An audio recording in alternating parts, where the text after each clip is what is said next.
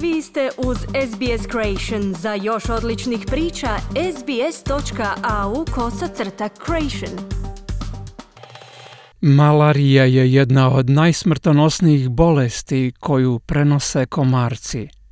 Među tretmanima koji se koriste u borbi protiv malarije je i lijek hidroksiklorokin, sredstvo kojim se liječe reumatska oboljenja, a koristi se od 1950. godine.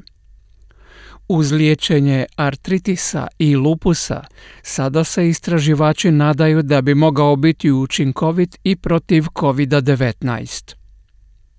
Predsjednica Australskog liječničkog udruženja, doktorica Danielle McMullen, pojašnjava – It's a, a great drug for some autoimmune conditions, but it's a very specialized medication. To je odličan lijek za neka autoimuna oboljenja, ali je vrlo specijaliziran lijek i jako smo zabrinuti zbog svega što se govori da je to lijek učinkovit kod oboljenja od koronavirusa.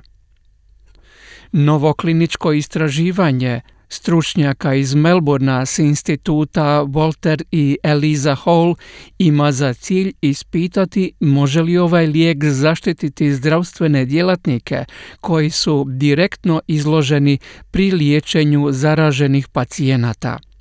Profesor Mark Pellegrini voditelj je odjela za zarazne bolesti i imunološku obranu na institutu Walter i Eliza Hall. We certainly know that in the test tube hydroxychloroquine is actually very good at stopping the SARS coronavirus 2, the, the agent that causes COVID. Sa sigurnošću možemo reći da je hidroksid klorokin tijekom laboratorijskog testa pokazao vrlo dobra svojstva u zaustavljanju razmnožavanja SARS-a koronavirusa 2, što je baza za nastanak COVID-19.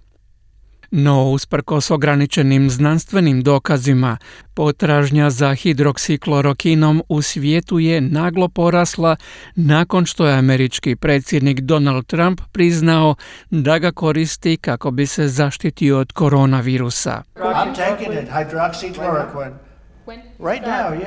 Da, uzimam hidroksiklorokin, kazao je predsjednik Trump. Osoba oboljela od lupusa vrste bolesti autoimunog sustava, Samantha Lupke kaže da je imala teškoća nabaviti lijek u svojoj lokalnoj ljekarni u Pertu.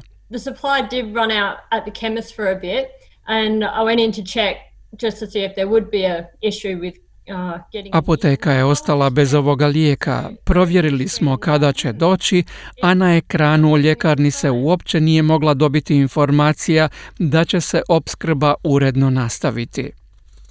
Državna agencija koja odobrava terapijska sredstva i lijekove priopćila je da se opskrba u ljekarnama u cijeloj zemlji počinje poboljšavati nakon nedavnih promjena koje dopuštaju samo određenim vrstama liječnika specijalista propisati hidroksiklorokin novim pacijentima.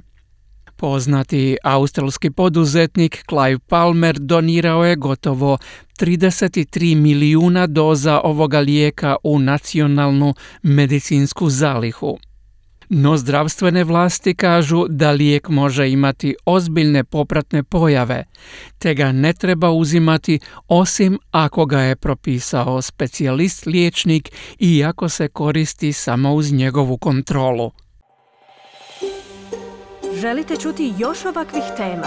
Slušajte nas na Apple Podcast, Google Podcast, Spotify ili gdje god vi nalazite podcaste.